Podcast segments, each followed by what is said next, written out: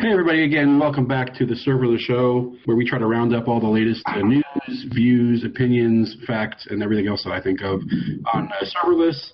As with me again, my uh, co-host this week, uh, Tal. So, hi everyone, um, my name is Tal. If you want to meet me in person, come meet me up at uh, the upcoming event, talking uh, at Hacker Halted at Atlanta, Georgia, and um, Cloud Native and on Dallas, Texas next month on 13th and 14th in September. Cool. Thanks, Tal. And this week, our, our guest uh, co-host, uh, really happy to have with us, is uh, Mike Atkins from LaunchDarkly, uh, who's also the author of the very famous software package EdgarFact, which I'm going to let him explain to you. So, uh, Mike, you can tell us a little bit about yourself, about EdgarFact, about LaunchDarkly, and then take it from there. Sure thing. I'm also really happy to be here. So I work at LaunchDarkly, and LaunchDarkly makes it easy to put flags anywhere in your application. Uh, and normally people think of flags as something they use to manage their features so they can deliver new features to customers in a progressive manner. So being able to re- release something to a subset of users and then being able to see how they respond to it and base their uh, continued rollout of that feature based on that feedback. And LaunchDarkly also is can be used for more ops kind of use cases. When you change a flag in our application, the update to your to your application is pretty much real time. So you can also use LaunchDarkly to turn things on and off. Like if something is causing a problem in your system, uh, you can turn it off and it will take effect in your system immediately. Uh, and we were also talking about EdgarFacts, which is uh, an application I made for the Amazon Echo about my dog. Uh, and I did that when it first came out, which I think was like 2014 or something. So this was in like, you know, four years ago when serverless was very, very nascent. And you had to develop the application on AWS Lambda. Uh, and that kind of was the thing that first piqued my interest in serverless. It really changed my thinking about uh, how you design software in this serverless environment and sort of the power of serverless computing that led me to kind of design the system at the startup I was working at then using serverless, and it was it was really pretty effective. Cool. Well, well again, thanks uh, for coming on today. We're really happy to have you, and we're going to talk about a couple things today. The first thing I wanted to talk about uh, was a bunch of articles that I saw this week that had to do. I guess I would categorize them as uh, you know, sort of as we mature in the market, where does serverless make sense? Where is it appropriate? Are we underhyping it? Are we overhyping it? Are we misunderstanding it? Uh, particularly, um, there was an article by uh, our friend uh, Tom McLaughlin who talks a lot about uh, startups and when he's seeing startups use uh, serverless and when they should be using serverless.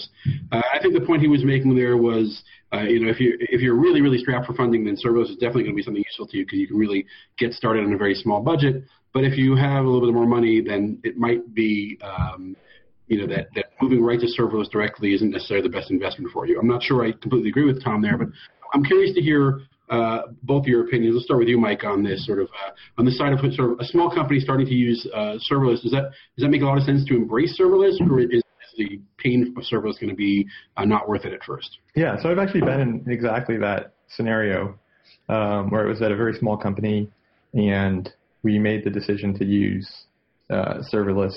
It actually I think worked very well for us because, you know, when you have very little usage, uh, serverless is incredibly cheap. There's very little uh, you have to manage from kind of an ops perspective.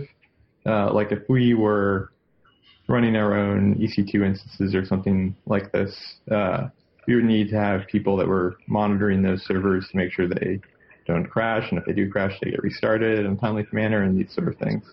Um, but by using uh, serverless technologies, uh, we were able to sidestep all those problems. We just have to worry about our function's error rate, and normally if the error rate's high, that's a pretty easy. That's either a problem with our software or maybe we haven't allocated enough resources to each function. Um, but that's a pretty easy thing to fix, and it allows you to move very quickly. Sure. Yeah, I, I tend to agree, and I think uh, Tom was making the point I, I think uh, I've had a conversation. I think part of it was that he's seeing a lot of startups that aren't using serverless, and I think he was sort of questioning, well, why is that? Uh, and I think his point was, uh, you know, if you're very familiar with a, with a different technology, like using containers or VMs to get what you want done, then maybe investing and figuring out how to do the thing right with serverless isn't the right investment for you at, at first. Maybe move, do that later. Uh, I actually have seen quite a few startups. Uh, I think that fall into the category that you just described, where serverless really, you know, helps them move faster. It, you know, helps them alleviate having to deal with other pains like operations a, to a certain degree. So I guess you know we'll have to see how that plays out. Tal, what do you think in terms of uh, sort of the security angle of that? You know, if a, a startup uh, is you know about to deploy their you know to start authoring their their latest um, you know pet tracking software, cloud-based software, uh, would you say from a security perspective are they better off starting with serverless? Or are they worse off? How do you how do you view that? Yeah, uh, I'll I'll start just by uh, with with bigger organization. Uh, I want to start with them. I think that for bigger organizations that that could spare the money, I think it might be a little difficult to just say, okay, we're going full serverless. But I see that on a few big enterprises, and I think it's a good approach to start small and then just go. Uh, if if everything works well, uh, just go and try to uh, move ahead with that, and maybe take more parts and move to serverless because yeah, again, eventually I think that the fact that you you don't have to worry about your infrastructure would be a good investment. Regarding startups, I think yeah, I think first regardless of security, I think that it's great if you you have an idea or you, you can start uh, developing it or start writing code right from the beginning without the need to, to take care of everything. I'm pretty sure that if serverless was here like five, ten years ago, five to ten years ago, I wasn't here now. But uh, I think it, it's a great advantage.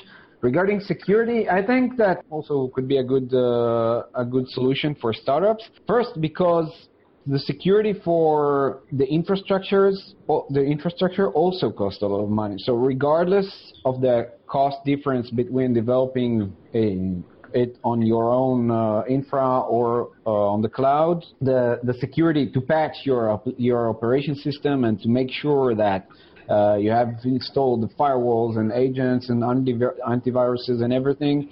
It costs a lot of money. So most startups in the past 10 years, you'll see that most of them don't have security in the, in the first years because they don't have money to invest in security, so they just they don't ha- really have a, a pro, uh, product running, so they must uh, go ahead with the product, and no money is left, no money or time, resources is left for security. And when you go to serverless, although you must take care of your of your security of of your solution, at least part of it is covered by by the infrastructure, by the providers. So that's a good thing. Sure, sure, interesting. So we talk a lot about how serverless applications have the potential to be extremely secure uh, because of their granularity and the fact you can apply permissions very carefully and you can apply security policies very carefully. yeah, exactly. That's very carefully. But you're actually making a good point, which is if I'm a startup and I can't spend too much time on security, handing over uh, uh a lot of the platform to AWS or, or Microsoft or, or Google uh, is inherently going to make me uh, more secure because it's just a, bunch of more things which I wouldn't have secured that they will secure for me, and maybe I can take my small, you know, budget for security and focus on the, care, the things I really need to care about.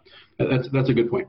So on, on the flip side of that, um, there was an article from Corey O'Daniel who you know, talked uh, in Medium about uh, his move away from serverless. I thought that was interesting. You know, he had uh, taken a serverless uh, service that he wrote, uh, API Gateway Lambda, and moved it over to uh, Elixir and, and, you know running uh, non-serverlessly, and how, how that you know was a, a lot of benefit for them. And I think a key piece there was cost, uh, but it wasn't the only piece.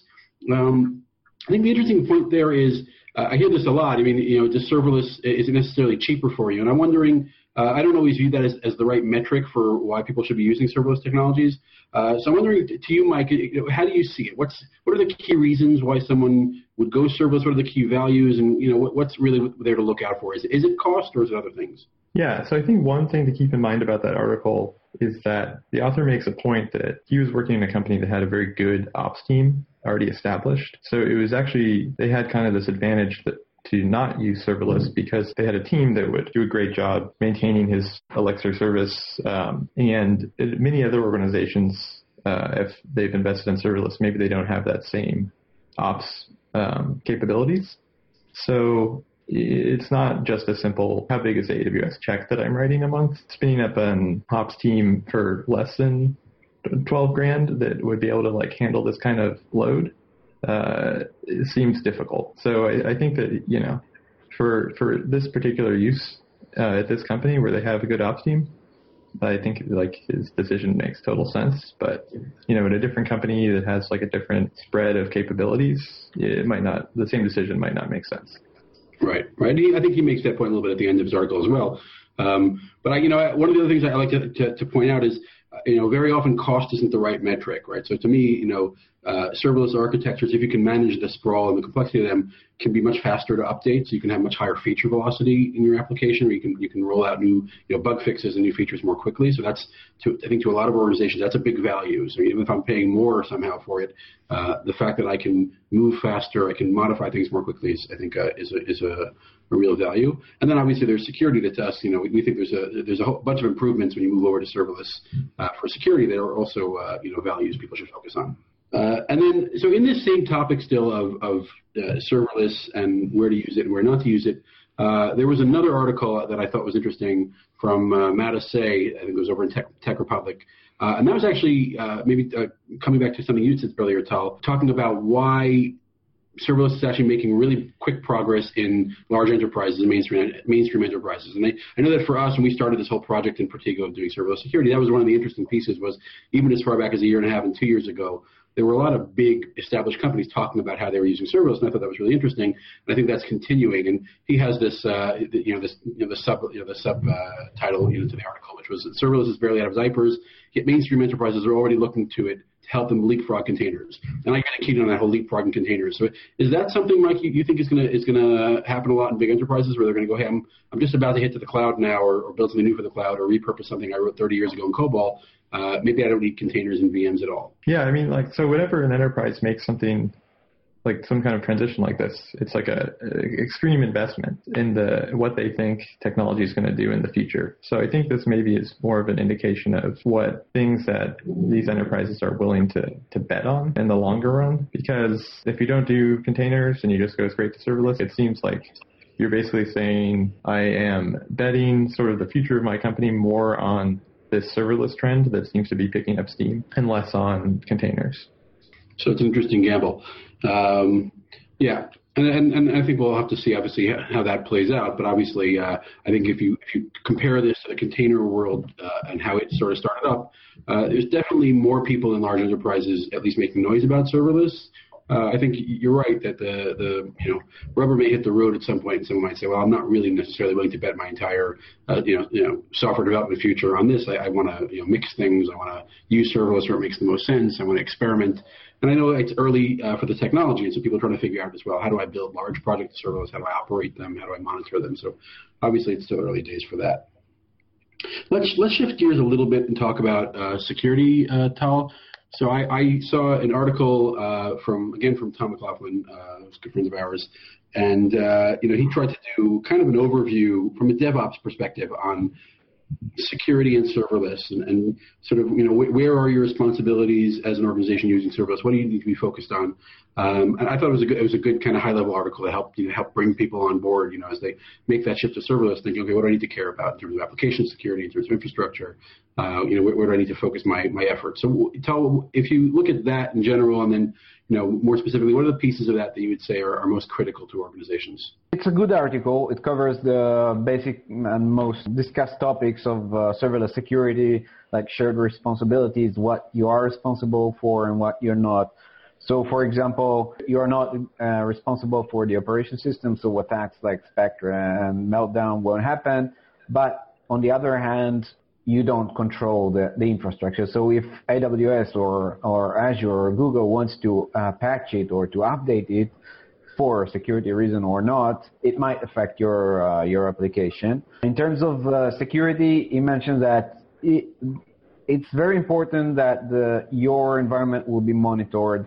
So you, you should use either the tools that pro, uh, given by the providers or uh, get your own tools to to get an insight of what happens on your on your uh, on your environment, um, and and then like uh, fine grain your security and see what happens. Maybe you have um, security breach, so you, you need to you don't see it as a whole, so you need to use these tools. Another thing that he mentioned is the all the application security is probably the the newest part here. Uh, because things change. So we've discussed this uh, a few times in the past, how you do authentication on a stateless application, how you deal with the new injection type, which is uh, event injection, event driven, and attacks that are not coming from the API call, but could come from different ways, from like queues or emails, etc. And yeah, he summarized it uh, with the fact that like if you if you take monolithic operations t- operation teams and put them on serverless, they would probably be minimized with the the, the the delivery process with how fast things are going. And this is probably going to happen to security professionals also in the organization. So if you put monolith, uh, monolithic security oriented professionals on on a serverless environment, they might get lost because you need to deal with so many functions and so many resources, and and, and the continuous delivery is much faster than the monolithic uh, uh, application. So my opinion, in one word, you need automation for that. Absolutely, I, I think I agree that uh, a lot of the paradigms and tools have to shift and adapt to this new world. And we know that with as with, as with lots of other areas, uh, it, it, never happens as fast as it needs to happen, but it does eventually get there. And certainly, people shifting to serverless should be focused on, you know, what, what are they? What, what, can they not do anymore? Which is great. How can they repurpose people doing that to things that they should be doing, and what tools are out there to help them? And I think it's really important. Maybe Mike, bring this back to you. Uh, in the space of security, can organizations leverage things like feature flagging to help them with security? Are there are there ways to leverage that not just to be turning on and off features, to be testing them out, or, or to, to you know have different tiers of customers, but can that be used to help help you with security? Yeah. So if you think about um, kind of like how software systems are, are built nowadays, they have many many moving parts to them. Like in a serverless application, you could have hundreds of functions. So if you realize that some aspect of your system is like currently under attack by somebody, you want to shut it down, sometimes it's quite difficult because you'd have to identify all the functions that are affected and then like shut them down. So if you were using uh, feature flags to um, turn on and off pieces of your application uh, from sort of a way that you would think of it conceptually, like say your event ingestion system is under attack and it is composed of hundreds of functions then you have a feature flag that decides whether or not the event ingestion system is used. You could, you know, turn off the entire system with this one flag. It would allow you to react to some kind of attack. Uh, and similarly, like you can use flags to target individual users of your system, and you could even do it by session or something like this. So if you realize that you know people with that are connecting with some session attribute are doing something malicious, you can kind of shut them out of your application with with feature flags. Or even shut them out of part of your application, I guess, with feature flags. Right? Yes, exactly. And how, I'm just just out of curiosity, how quickly does that propagate? When I when I turn something off, how fast does it turn off? Yeah, it's quite fast. Uh, it's normally within uh, 200 milliseconds is when a, uh, your application will see a flag update. Yeah, so you can really quickly turn something off if you think it's misbehaving. So cool. So you're basically saying uh, I can use that for for I wanted to say fine-grained control, but in, in some ways it might be more coarse-grained than, than what you have in serverless, where you're saying I have, I have hundreds of functions, but you know to disable a feature uh, you know that I want to turn off, I need to make a bunch of changes in a bunch of places or disable a bunch of things. Uh, by using using by carefully using feature flagging, I could actually make sure I could turn things on and off very you know at, at the right granularity for me, as opposed to having to go sort of chase little functions and do things to them. Yeah, I don't think of it quite as a difference between coarse and fine grain, but it's like a different type of grain. Like, uh, you know, you, you can, you have very fine grain control over each uh, function within the system, but that might not be how you sort of would want to conceptualize the system uh, as like a sort of like non-technical person considering it. It's a difference between like how the system is built and how the system uh, functions. Mm-hmm. You know, like you can you're able to turn off pieces of it without intimate knowledge of how the system is built. Makes sense. Uh, cool. So uh, one last piece I wanted to touch on before we do our favorite tweets is just to mention uh, shout out to the guys, at our friends at serverless.com uh, on their Series A funding. I think that's really cool. Uh, I think it's a, a, really good vote of confidence from the investment uh, side of the world into this industry of serverless, understanding this is a really big part of how organizations are going to be deploying software, and that companies like serverless.com that are really at the forefront of how you get your serverless software running and operate it and, and, and manage it uh, are really important to the ecosystem. So I think that's a great vote of confidence for, for the whole, for them obviously, but also for the whole space. So shout out to them. So let's shift gears and do our little final segment where we talk about our favorite uh, tweets of this week uh, or the past couple of weeks. Uh, and let's start with uh, with you, Mike. Yeah, so I picked this one from the uh, this uh, Guinea Pig guy who is the cloud economist, and the tweet is that it's kind of this imagined dialogue between someone that's like worried about their infrastructure spend, but they have a very low AWS bill uh, so his point is that you know if you're only spending $500 a month on AWS, your serverless isn't gonna probably isn't a reasonable investment because the amount of time it'll take you to transition your system to serverless as far as uh, developer costs will never match your operations savings, um, yeah. which is true, but it's also kind of like, you know, if somebody's running a software company that is only spending $500 a month on AWS and they aren't planning to grow at all, that's like probably not a good business anyways. Um, I think that if you if you were to reconsider this from a perspective of you know how much is the business planning to grow, then you it's a much more interesting conversation. Right. Uh, like if you're spending five hundred dollars now but maybe two years from now you'd be spending like uh, fifty thousand dollars a month.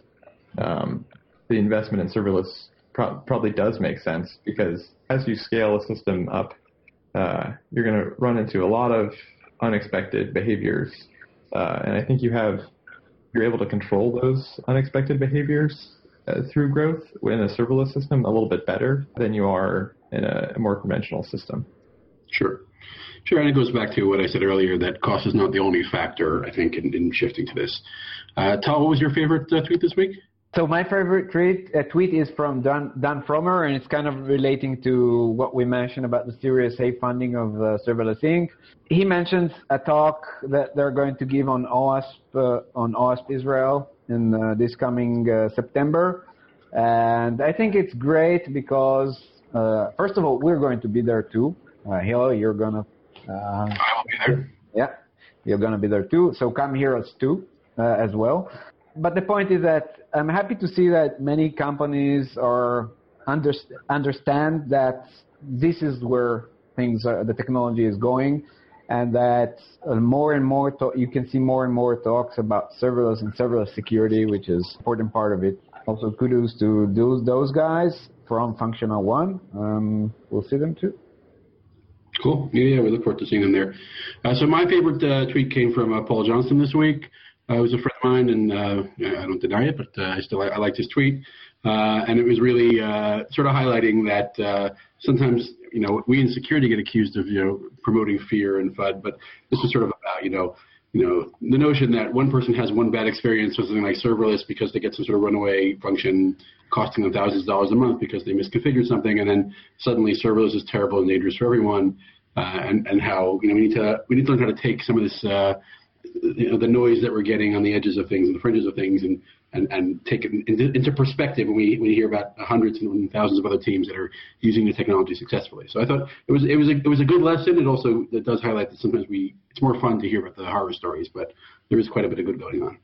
Yeah, it's kind of like uh, I don't know, maybe hard coding a secret into your mobile application when it just came out, than having someone hack your your application and then saying, "Oh, mobile is not secure," something like right. that. Exactly. Yeah. Exactly. Yeah. Uh, all right. Cool. Well, I, thank you guys very much, Mike. Thanks so much for being on the show with us this week. I really appreciate it. Really interesting. Oh yeah, my pleasure. Thanks so much for having me. And Tal, always uh, glad to have the chance to talk to you uh, with and without the people watching. So uh, we'll catch you guys again in a couple weeks.